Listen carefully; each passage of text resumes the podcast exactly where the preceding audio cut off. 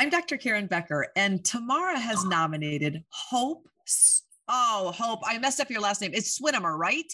It is perfect. Okay, Swinimer. Okay, good. Okay, okay. Let me try it one more time. I'm Dr. Becker, and I'm so thankful that Tamara has nominated Hope Swinimer for a Game Changer Award. And Hope is coming to us today from Nova Scotia, Canada. She's taking a few minutes out of her very busy schedule to talk with us about the amazing work she's doing with wildlife. So thank you, Hope, for joining us and congratulations on your Game Changer Award. Thank you so much. It's really nice to be here. So nice. So, Hope, I know a little bit about what you do because I have been in Nova Scotia occasionally. I've not visited your facility, but I certainly know that you are providing invaluable rehabilitation services to that province. But back up for people that don't know how and why you got started, and walk us through the evolution of how Hope for Wildlife came about. Absolutely. I mean, uh, I'm the founder of the Hope for Wildlife Society.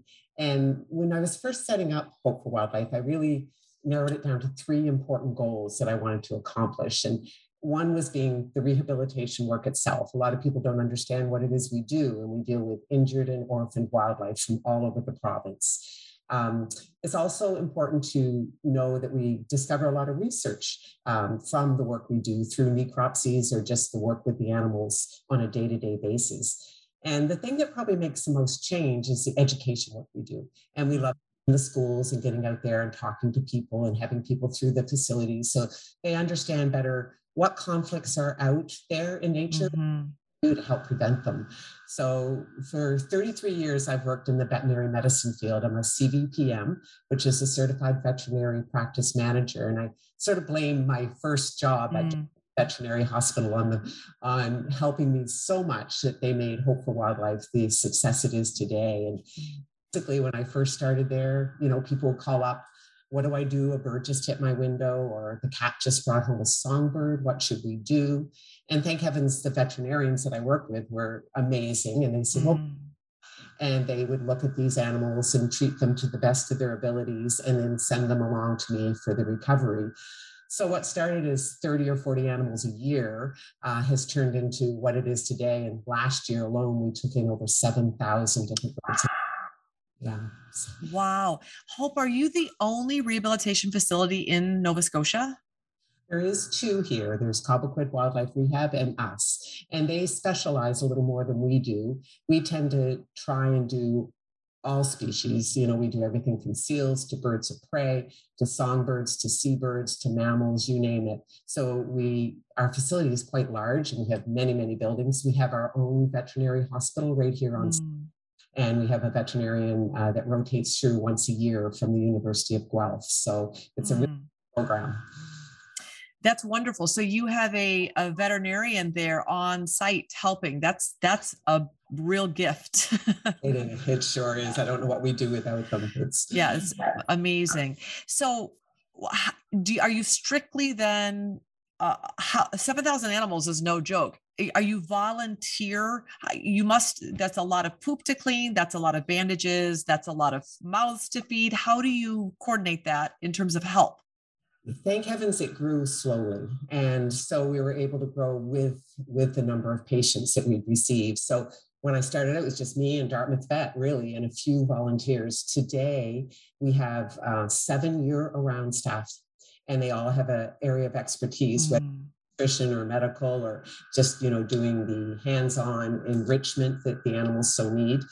And then we have about 250 volunteers, and they are made of uh, interns that come and spend 16 weeks here in the summer and really get a wonderful experience learning to volunteers that maybe just come in once a week year round. So without that whole team we wouldn't be able to do what we do that's for sure yeah yeah and i believe that and it's wonderful that you have grown at a pace that you're able to um, support all of those people that are committed to helping indigenous wildlife. It's beautiful.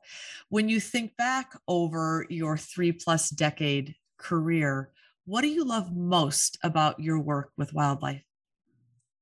There's so many things and and you know i'm so very happy with my life choices. I mean I feel so fortunate and blessed mm-hmm.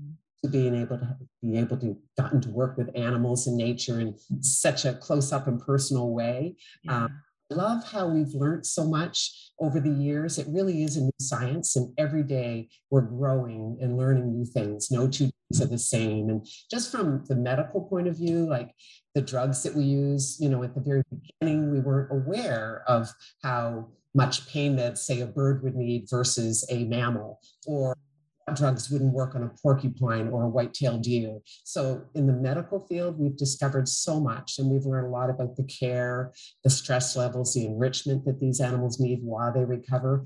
And the other, we've learned so much about nutrition.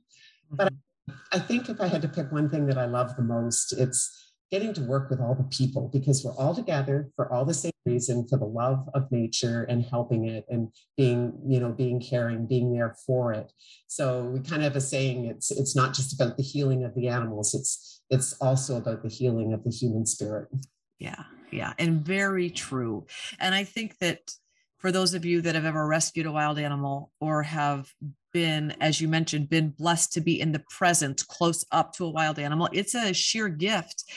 And then being able to put that animal back in the wild for a second chance, it is, um, it is, I think, no, no, no greater service that we could do, uh, myself included, as a veteran wildlife rehabilitator. It's not just the best feeling, but you are, we are really working to preserve the ecosystems of our communities. And I think that it's such a, a really important thing that so many community community members are waking up to and in tune participate and in tune participating in, which is really wonderful for people that maybe have never heard of you or, or would like to to learn more about you. How would they how would they go about learning more about what you do?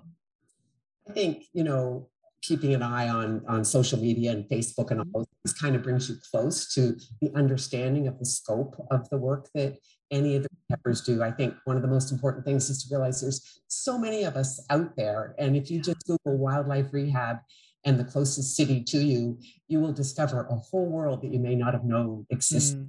That's what I found. Like people say, oh, I d- I didn't know that this kind of thing was there to help nature, to help yeah. to, to be there for nature and to help people, you know, understand the importance of it all and how it's yeah. so connected. Yeah. You know, one thing I have to just mention uh, from one rehabber to another is for everyone listening to this interview or reading about it, wildlife rehabilitators are not funded by the government. So it is funded from private donations and out of pocket expenses. There is not a, Mother Nature doesn't have um, a, a healthcare plan. And so your organization is like all of the rest that is funded by gracious people recognizing that this is an incredible need and that they are the lifeline to perpetuating the ability for these facilities to move forward. So you um, funding is something that I'm sure you also are always thinking about because it's not an unlimited resource that you have. I know, and, and sometimes it's a little scary because you live every day wondering, are we going to yeah. make another day and another yeah. day? Um, yeah. Heavens, people, you know, through COVID, it's it's really been quite amazing because we haven't been able to earn our money. Like we haven't been able to be open as much and do fundraisers as much. But yeah. the general public has really stepped up. And, you know, even though we didn't see, you know, as much in the corporate end of things or in our fundraising abilities, yeah. day-to-day people that called us that needed our services were so generous and so good. Keep us going. Yeah, it is. It's it's so good with everything that you have learned, being the liaison between nature and our very busy human lives that oftentimes cost wildlife their lives, and you standing in the gap, helping to fix animals that primarily are damaged, injured, orphaned because of human activity. If you could tell the world one thing about everything you've learned, what would it be? You know, I when I get difficult questions like this or I'm faced with hard decisions, I always go back to my mission statement. And our mission is connecting people to wildlife in a positive way through knowledge and understanding. And I, I really want the world to realize that we would not exist without nature. And we need to be connected to understand nature. And we need to be caring to help nature. And we need to be a steward of our natural world because without it, we are nothing. And I really feel we need nature more than nature needs mm. us. I think it's something we should always be aware of and embrace.